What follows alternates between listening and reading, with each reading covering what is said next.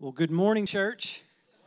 Um, I'm very pleased to be uh, back with you guys this morning. This is, um, I think, two weeks in a row for me to be able to teach. So uh, I think it's a first on on that. But it's it's great to be back with you this week. Uh, we're going to be uh, continuing on, uh, continuing on in uh, Hosea. We'll be in chapter 11 today, and um, as we've been walking through Hosea, it's been a book of of judgment and also hope. Um, and it's a hope that goes beyond judgment.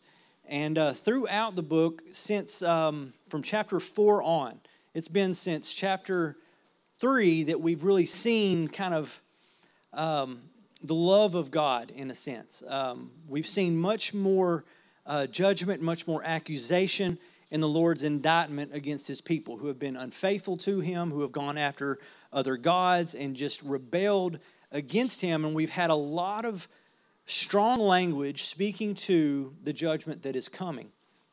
But here in chapter 11, we get kind of a breath of fresh air and we're able to breathe a little bit because the tone of the book cha- changes entirely.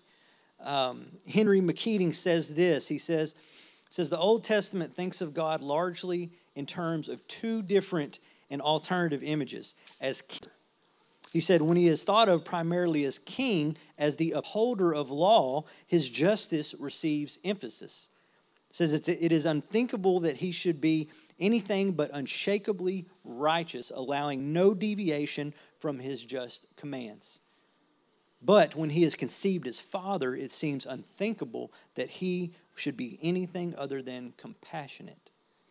And what we see here in chapter 11 is we see a change take place in the tone of our Lord as he speaks to his people here. We see him change from anger, from a righteous anger, to that of compassionate. We see him change from as a king or a judge to the one that we call on very often as our Father who is in heaven. And now this chapter is speaking, cho- speaking spoken chiefly by the Lord um, and it's laying forth some of the most or the richest emotions of covenant love in all the Old Testament. It's covenant love overriding covenant law. And again, it's dealing with Israel's past. In verses 1 through 4, it's present in 5 through 7, and then Israel's future in 8 through 11. And now there's a lot of textual challenge in this text, and I will do my best as the Lord leads to share my understanding of my study of this scripture and, and what it is meant to me. So before we continue, I would like to pray and just ask the Lord to be with us during this time as we walk through this. Lord, I thank you for this morning. Um, Lord, I thank you for your church and for your people. Lord, I thank you for the opportunity uh, to be here and to share with one another your love, Lord, and just from your word and what you think of us, how you see us, Lord. And I pray that we come away this morning with a deeper understanding of who you are and your love for us, Lord. We love you and we thank you, and it's in your name that we pray. So in verse 1, the Lord begins here and he's and he's taking them back, but he's not necessarily making a statement here of reminder. He's not reminding them necessarily of who they are, but what he is doing is he is stating something that took place, stating something that was a reality. And he says, When Israel was a child, says, I loved him. And out of Egypt I called my son.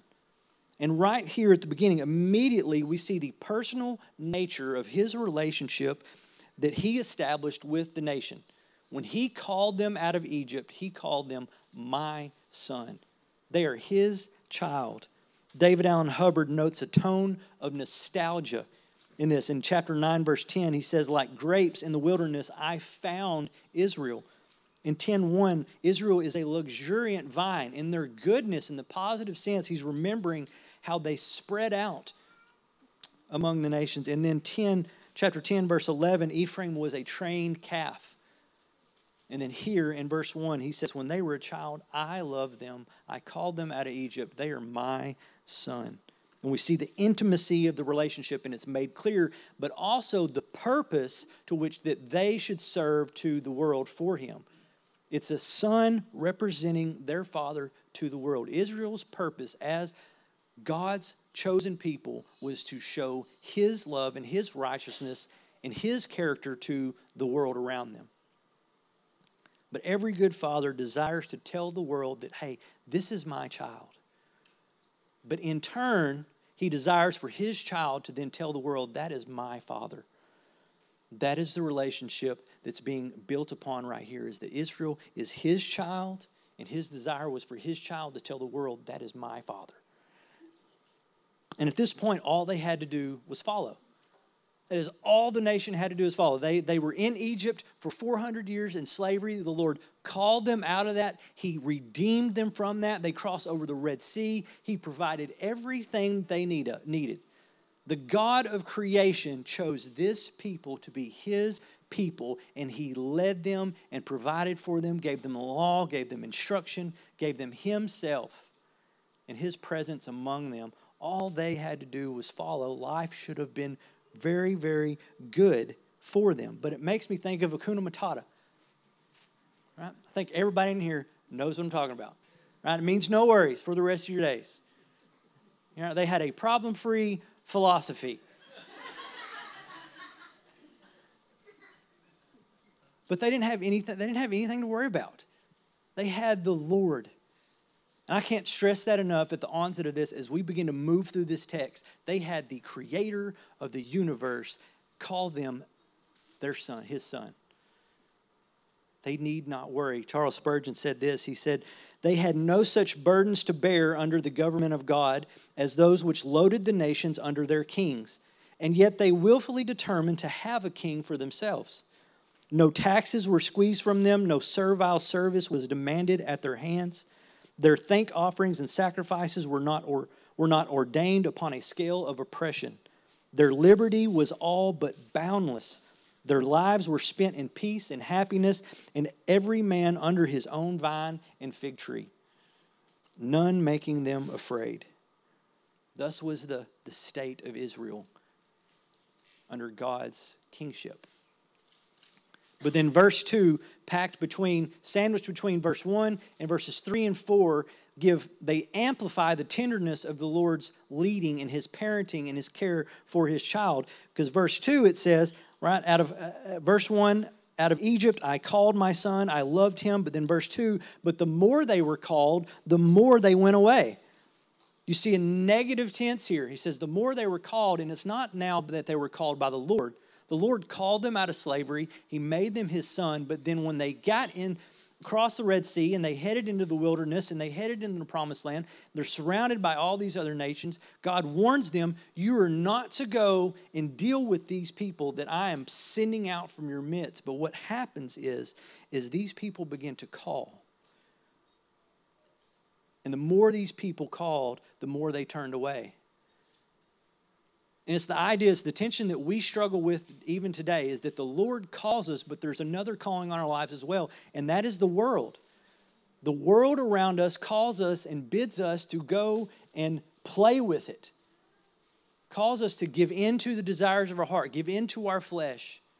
You can do what you want. This is your world. Rule over it.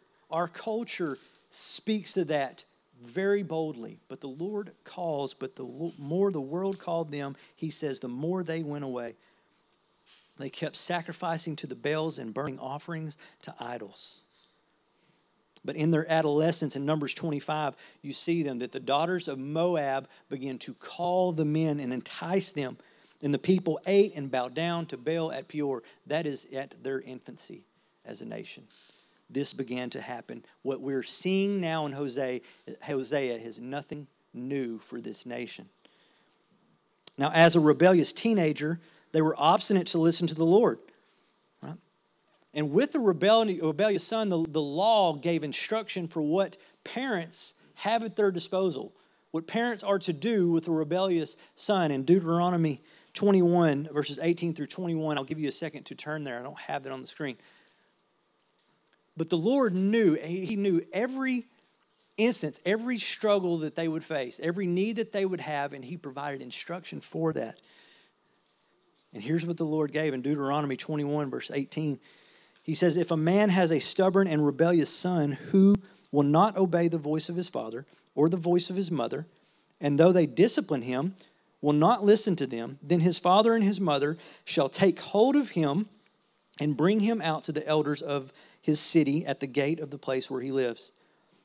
And they shall say to the elders of the city, This our son is stubborn and rebellious. He will not obey our voice. He is a glutton and a drunkard. Then all the men of the city shall stone him to death with stones. And he says, So shall you purge the evil from your midst, and all Israel shall hear and fear. Now, I want you to imagine your rebellious teenager. That's extreme, is it not? And I, and I don't mean to I don't I don't mean to kind of poke at you for, for, for laughing. I kind of laugh too. But oftentimes we, to our dismay, lessen the implications of the sin in our life. This is the extremity with which the Lord treats sin. Is that if you have a rebellious son, you have taught him, you have led him, you have disciplined him, and he continues to go his own way the more he is called out, the more he goes, and he gets to a point where he says, if he will not respond, you are to take him to the elders of your city, and then all the men in the city are to stone him to death. That is extreme. But that is the extremity with which the Lord deals with sin. Our problem is we lessen it too often. We treat sin as a little powder puff instead of a rattlesnake. We approach it with no fear, no thought of what can damage us by it because we just give in to what we want. We don't consider it something that is very hurtful. And we'll scoff at the thought of a son being killed for his rebellion, but we have no problem expecting, accepting the crucifixion of another son. But we tend to only take account of what was paid, but we scarcely take an account of what we first owed. And making that distinction changes, should change the way we view God and view our lives and view sin. But the more they were called, the more they turned away. And then in verse 3, you see here now, see the Lord says, Yet it was I. I called them out of Egypt. They are my son. But yet, the more they were called, the more they went away. They sacrificed to the, Baal, to the Baals. They, they burned offerings to idols. But yet, it was I who taught Ephraim to walk. I took them up by their arms. Right? He's, he's, he's bringing it down to that level of, of, of parentship that I brought them up. I taught them to walk. Deuteronomy 131 In the wilderness where you have seen how the Lord your God carried you as a man carries his son all the way that you went until you came to this place. Or says, It was I that taught you to walk. It wasn't the world that taught you to walk. It wasn't the Baals, it wasn't your idols, it wasn't all these things that you go after. He's saying, It was I that taught them to walk. I took them up by their arms. I think of, of, of, my niece, one of my nieces. She's, uh, she's a baby. My, my brother um, and sister in law, they recently had a baby. And, and I watched my niece at my in law's house, and she's, she's not walking yet, and she's She's not really crawling yet either, but she will drag herself. She's going to have some, some shoulders as she gets older. She's probably going to be a swimmer because she will. She'll just and drag herself across the floor. But I'll watch her and she'll drag herself over to her dad. And she'll pull herself up on his leg and he'll put his hands down and his, and his, and his fingers out, and her little hands will grab a hold. And he will hold her there as she stands and begin to teach her to walk. If you have children in here, you know exactly what I'm talking about. But that is the idea. That is the relationship that the Lord has here. That's his mindset. Is I taught them to walk in their infancy. When they fell down, I healed them, but they did not know that I healed them or repaired them, right? When your children fall, when they hurt themselves, when they get a boo-boo, you put a you put a band-aid on it. You know, put some peroxide on it. You blow on it for them. You make them feel better. And that's the idea is he's I did these things for them. I healed them and they didn't even know it. I look at my niece, she's going to understand one day that her dad taught her to walk, but in the moment she doesn't know right now that it's her dad that taught her to walk. That's the idea. He says, I led them with cords of kindness, with the bands of love, and I came to them as one who eases the yoke on their jaws, and I bent down to them and fed them. But another word, another way, word for kindness there is I led them with cords of man, or I led them humanely. And some people rendered the third clause of this verse to say, instead of I, I became to them as one who eases the yoke on their jaws, it can also be rendered as I was to them like those who lift infants to their cheeks. The word for jaws in the Hebrews can be, traded, can be translated when it pertains to an animal to jaws, but when it turns to a, pertains to a person, it's translated cheeks. The idea is that he lifts them up to their cheeks like a baby and comforts them, holds them close and closely. But this would keep with the metaphor of the parent child relationship. But we've seen elsewhere in Hosea where he has spoken of a, a trainer animal relationship. But it's the idea that he takes care of them. He eases the yoke from their jaws. He leads them with cords of kindness, not, not yanking on reins and harshly instructing where they would go, but he leads them well and kindly. And as they bend down to eat, he makes sure that yoke does not slide down their neck and over their face where they can't eat. He takes care of them and he feeds them. Now, verse 5, we're turning back to their present. He says, They shall not return to the land of Egypt, but Assyria shall be their king, because they have refused to return to me. He says, Since they have refused, there is a refusal there. That's the first time and only time in Hosea that he has used that word, but, but Jeremiah uses that word 10 or 12 times. That they refused to return to him. And because they refused to return to the Lord, he will return them then to their slavery. But they shall not, that word not could also be, they shall surely return to the land of Egypt. Now, there's two ways to think through this here in this particular. Shall surely not return to the land of Egypt, as in they had alliances with Egypt. They sought protection from Assyria from Egypt, and it's likely that some people, whenever Assyria came down to, to take them over, that they escaped to Egypt. And if that's the case, the Lord is saying they shall not return there. They're going to be, Assyria shall be their king, but it can also be said they shall surely return to the land of Egypt. And if you look at land of Egypt throughout Hosea, it's used and it's synonymous as a symbol for their slavery or their exile. So here, speaking, they shall surely return to the land of Egypt, the symbol of their slavery or exile, but Assyria will be the actual location of it. That's the idea. But throughout the book, Egypt and Assyria often appear as a fixed pair. You can note uh, chapter, 11, chapter 7, verse 11, 9 3, 11 11, 12 1. But the figurative symbol is Egypt, and the literal place of their exile is Assyria. Then in verse 6, he says, The sword shall rage against their cities. It could consume the bars of their gates and devour them because of their own counsels. Now, there's trouble here as well. The Hebrew word for bars could mean several different things. Uh, among them is one, loose talk or boasting. The second could be, uh, be of persons and not things and mean, mean um, oracle priests or diviner prophets. So perhaps one, uh, the sword will rage against their cities. It will consume their arrogance, not their bars, but their arrogance, and devour them because of their counsels or their plans. The people became wise in their own eyes. They didn't seek after the Lord. They believed what they want to believe, and they led themselves the way they wanted to lead or allowed something else to lead them. But they were wise in their own eyes. Proverbs 3 7 and 8 says, Be not wise in your own eyes. Fear the Lord and turn away from evil. It will be healing to your flesh and refreshment to your bones. If not, Proverbs 26 12 says, Do you see a man who is wise in his own eyes? It says, There is more hope for a fool than for him. And there's a lot in Scripture to be said about the fool and what will become of him. But it's the idea that, that, that they're, they're leading or they're following their own counsels instead of the counsel of the Lord. Any time in our life when we become wise in our own eyes and we disregard the instruction of the Lord and what He would say and go our own way, what tends to happen? Oftentimes, we lead ourselves to struggle, to hardship. And many times, I mean, the, when we think through, there's something over here that I fear, that I don't want to experience. And in our own wisdom, instead of seeking the Lord in order to escape the thing that we fear, we take this way, but oftentimes taking that way leads us to the very thing that we fear. Anybody testify to that?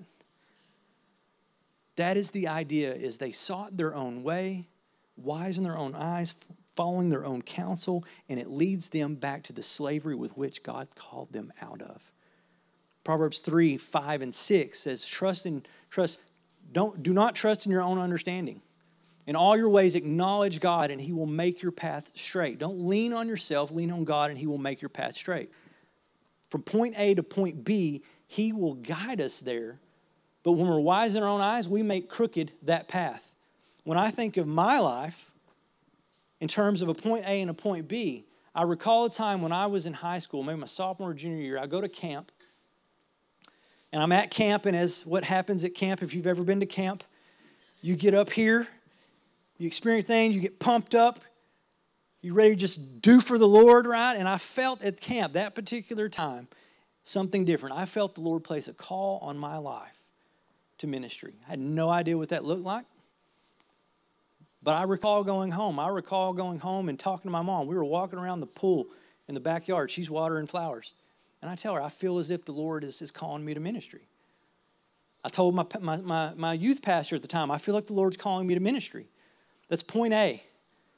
But somewhere along the way, I stopped choosing to follow the Lord and started following my own way, doing what was wise in my own eyes. And I made a very, very, over a decade long, crooked path to point B. But praise the Lord, His purpose stands.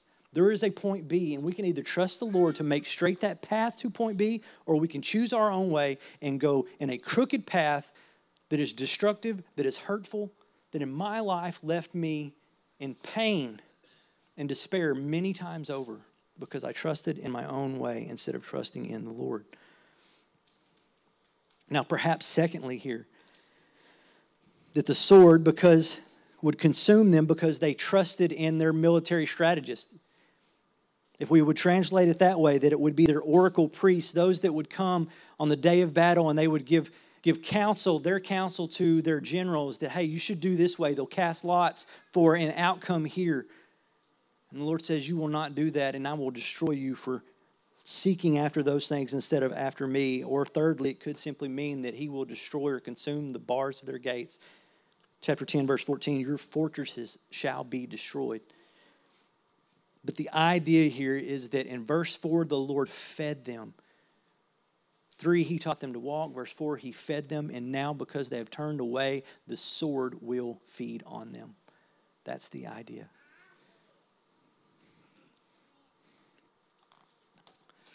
In verse 7, he says, My people now are bent. They're bent on turning away from me. And though they call out to the Most High, he shall not raise them up at all. But bent, they are bent. They have a determined habit. They habitually Turn away from me, he says, and though they call out to the Most High, he shall not raise them up at all. Now, there's difficulty here as well. One way you could take this is that they call out to the Most High, being God, and then God will not raise them up at all. Right? He's going to do what he says that he will do and execute his judgment on them. But another way to look at that is different, is that they call out to Baal, not the Most High not God. But the word for high can be translated also upward. If you look at chapter 7, verse 16, it says, They return, but not upward.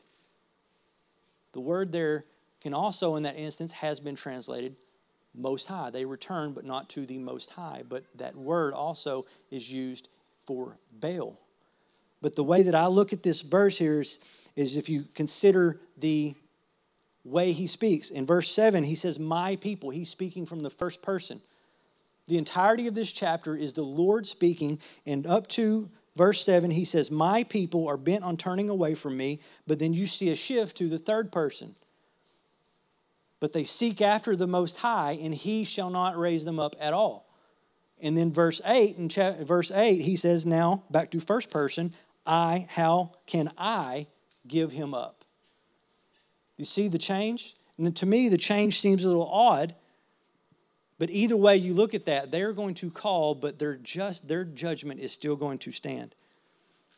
But I view it as my people are bent on turning away. If they turn away from the Lord, that means they're turning away to something. And in this sense, we know it to be the Baals and the gods of the people around them. And they return, but not upward. They call out for help, But he does not raise them up at all, nor can he raise them up at all if they're calling out to Baal in this sense. But then he shall not raise them up at all.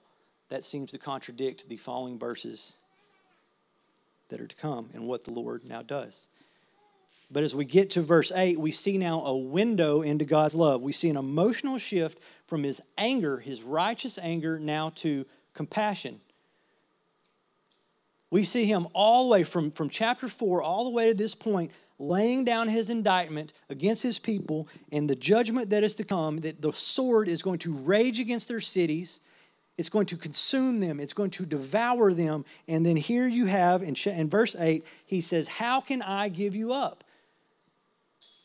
You see this, this tension begin to turn within him as these emotions begin to come as these emotions begin to come over him. It says how can i give you up o Ephraim? how can i hand you over o israel? How can i make you like admah? How can i treat you like zeboim? I mean just this turmoil that he had that he seems to have is how can i do this? I can't do this. You're my people. You're my son. How can i destroy you but God's love goes across time, it is everlasting. Isaiah 54 8. In overflowing anger, for a moment I hid my face from you, he says. But with everlasting love, I have compassion on you, says the Lord, your Redeemer. And it takes me back to chapter 3 where Hosea, where the Lord instructed Hosea to go find Gomer and to buy her back to redeem her. The word redeem means to buy back for a price with the purpose of setting free. And the Lord says that in a moment, my anger in a moment, I hid my face from you, but my love is everlasting. I will have compassion on you. God is saying, You are my son. I love you. How can I give you up? How can I hand you over? In the cities of Admah and Zeboim, they were satellite cities to Sodom and Gomorrah. Right? They were to Sodom and Gomorrah the way Mesquite and Sunnyvale are to Dallas, you know, or Garland is to Dallas. Right? People in New York may have heard or know of Dallas, Texas, but they scarcely know of Mesquite or Sunnyvale. That's the idea. That's these places in relation to Sodom and Gomorrah. Because people the world over know and understand Sodom and Gomorrah to be the epitome of wickedness and depravity in human history and we know what happened to those cities. But when we look at places like Admah and Zeboim, if not for a handful of verses connecting them to Sodom and Gomorrah, they're a footnote in history. Their ruins have not even been found to this day, but the Lord, what He's saying is His, his desire is to not reduce His people to a footnote in history, that they would scarcely be remembered, because that's His people, that's His child, His children. But a place that I want to take you to real quick is I want you to imagine as parents, for the parents in here, the parents watching online, or the parents in Edgewood, consider for a moment a time when, as a parent, you had your child and you've taught them, you've taught them to walk, you've led them, you've disciplined them, you've given them instruction, you've told them what to do, what not to do. They know good from bad.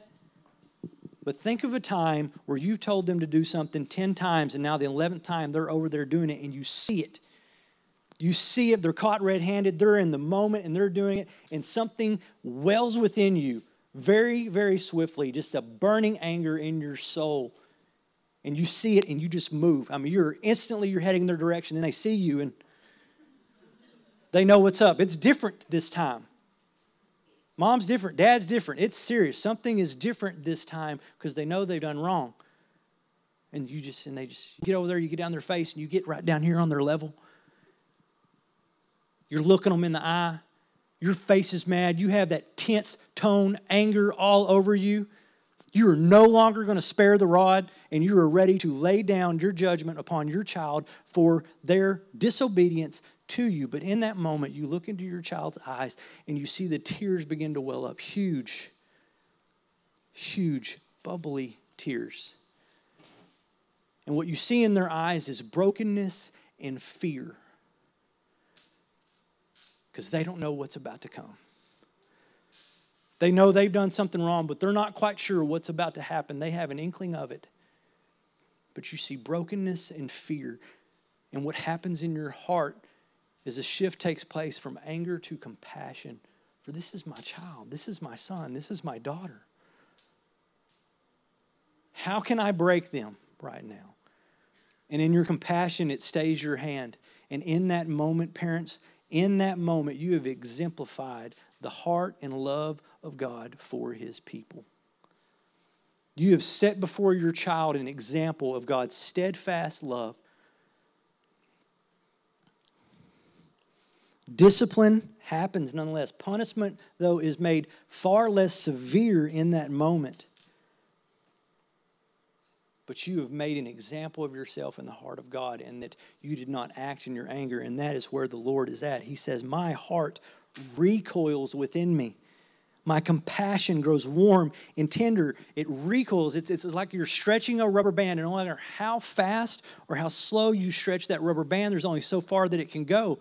But as soon as you let it go, how fast does it come back to its original place? Instantly. And that's the idea all this time the Lord has been mad, but then his heart recoils within him. He has compassion.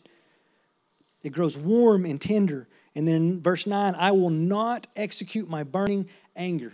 You see the decision, the tension that he had, the rhetorical questions that he asked, but then the answer for them, for them is I will not execute my burning anger. I will not again destroy Ephraim, for I am God and not a man, the Holy One in your midst. I will not come in wrath.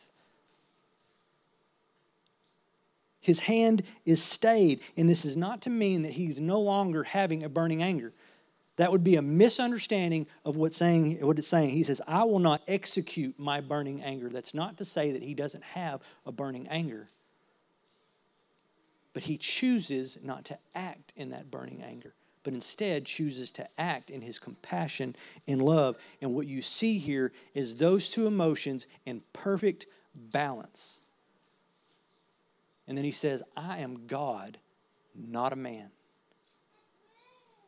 And if we can settle there for just a second in that idea and wrap our head around it, how we operate versus how God operates. Because when we think of our anger and how we want to unleash that anger, we want to feed the flesh in that sense and give full vent to it. And many times we do, and we reap the consequences of letting that out. I myself often have to remind myself of James 1:20 that the right that the anger of man does not produce the righteousness of God. But the anger of God produces the just compassion and love of God. They're in perfect balance and perfect unity because He is God and He is not man. We all too often try to project our standards onto God. We try and place Him in this box and tell Him to operate in this area because we scarcely and cannot wrap our minds around the way he works in his perfection. Max Anders wrote this. He said, Humans have no standards by which to judge God. He sets the standards for right and wrong. God does not live by some legalistic system that says, under these conditions, you must do this and only this. The Lord lives by love. The Holy One is, to- is the totally different one. He can act as his nature tells him to act. He does not have to ask for justification of his acts. But we want God to do what we think should be done. Because we're all too often we're completely driven by our emotions when we are overcome by our emotions. But God is divinely purposeful in his and divinely balanced in his. And then he says, I am the holy one in your midst. His holiness is not exemplified here in terms of power, wisdom, or sovereignty, but his, his holiness is exemplified in his love. His overwhelming, everlasting, unyielding love for his people. And he says, I will not come in wrath. Wrath could also be translated into the city. I will not come into the city, perhaps connecting back to verse 6, where the city was the target of the sword that would come and devour them. But he says, I will not come in that way. He will discipline them, yes, but out of his love and not out of his, out of his anger. Hebrews 12, 5 through 11. I'll read that for you here. It says, the writer says this, and have, have you forgotten the exhortation that addresses you as sons? My son, do not regard lightly the discipline of the Lord, nor be weary when reproved by him, for the Lord disciplines the one he loves and chastises every son whom he receives. For it is for discipline that you have to endure. God is treating you as sons, for what son is there whom his father does not discipline? If you are left without discipline in which all have participated, then you are illegitimate children and are not sons. Besides this, we have had earthly fathers who disciplined us and we respected them. Shall we not much more be subject to the Father of spirits and live? For they disciplined us short time as it seemed best to them, but he disciplines us for our good, that we may share his holiness.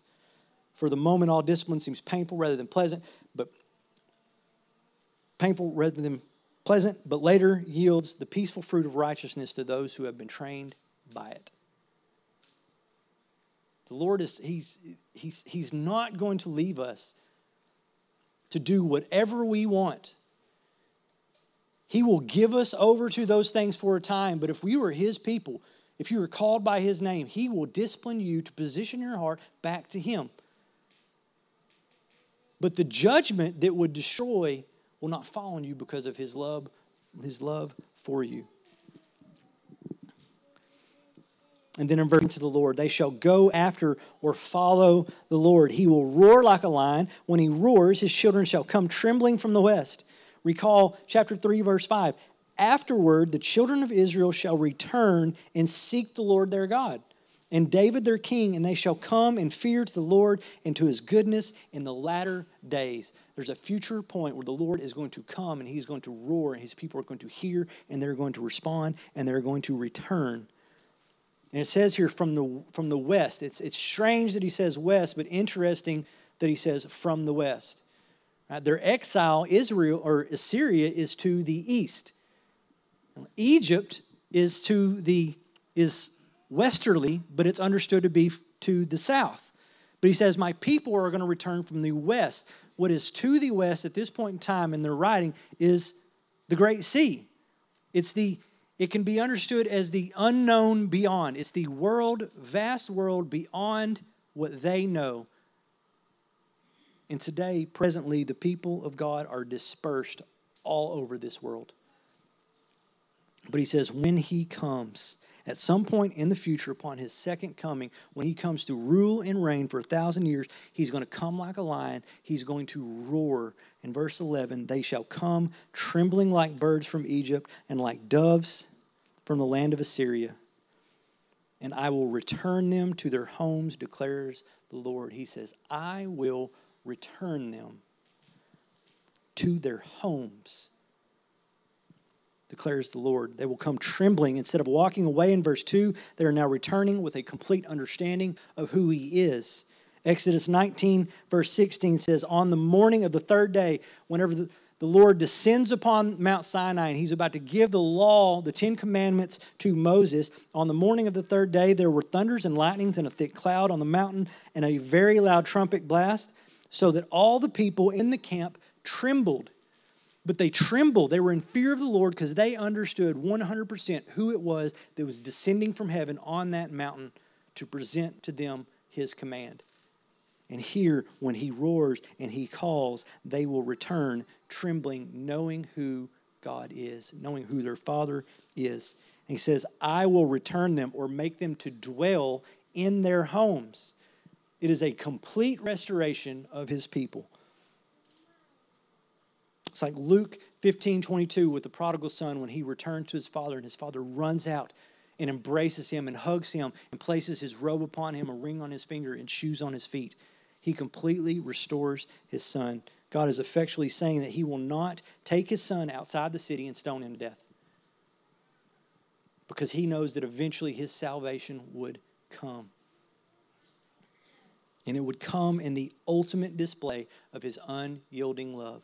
John 3:16 for God so loved the world that he sent his one and only son to carry his own cross outside of the city to his crucifixion to be put to death not for his own rebellion but for yours for mine. Amen. That is the ultimate love of God for his people. That is his burning anger stayed for you and I, and his love poured out on the cross in his son, Jesus. That is his compassion. That is his mercy. That is his love for us, for you, and for I. Now, to wrap up with this, a long time ago, um, God's man Abraham, he had Isaac. He was the son of promise. Then Isaac had two sons. He had twins. He had the older Esau and he had the younger Jacob. And Esau was ruddy, he was callous, he was immoral. He was a slave to his appetite to sell his birthright for a meal. And his younger brother Jacob was soft, he was selfish. He was a deceitful schemer who tricked his brother into giving up his birthright for a meal. He fooled his blind father into blessing him instead. Both of these two men flawed in every way. But nonetheless, God's blessing went to Jacob, who would eventually be renamed Israel, which literally means wrestles with God. It is in Jacob that the nation is now named Israel. And their name would prove, it would define, it would define them for thousands of years. But two equally flawed men. It said that a woman once said to Charles Spurgeon, I cannot understand why God should say that he hated Esau. That, Spurgeon replied, is not my difficulty, madam. My trouble is to understand how God could love Jacob. The reality for me, church, is that we are all deserving of the same wrath. Every single one of us, every single one of us has gone our own way. We have rebelled against the holy God in one way or another. The more the world has called in some way, the more we have turned away. But the Lord calls us back to Himself. We are all deserving of the same wrath, but we all get to experience the same everlasting and unyielding love of God. There will be a future day of judgment. That day will come. He will draw his people back. But for those that are not his, those that are not called sons or daughters, will experience that judgment. But he calls us to himself to experience the love, experience him as father rather than as king or judge. But I pray that we would come to a place of humility, owning our own sin, our own rebellion, our own standard of doing thing and how doing things and how broken they are compared to God's righteousness and humble ourselves before him as he calls us to give us his righteousness and his love that we may accept that. Lord, I thank you for today.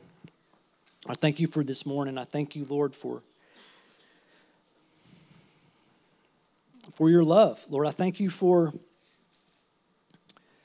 your call on my life, Lord, that you called me out of darkness and into your wonderful light, Lord. I thank you, Lord, that, that, that you were unceasing in your love to me, no matter how much I strayed or I rebelled against you, how I chose or refused your way and made crooked my own path, Lord. You stayed with me through it all, Lord. You sought me out in my brokenness, Lord. And you redeemed me from the pit, Lord, from the lostness of my ways and the destruction that I created for myself, Lord.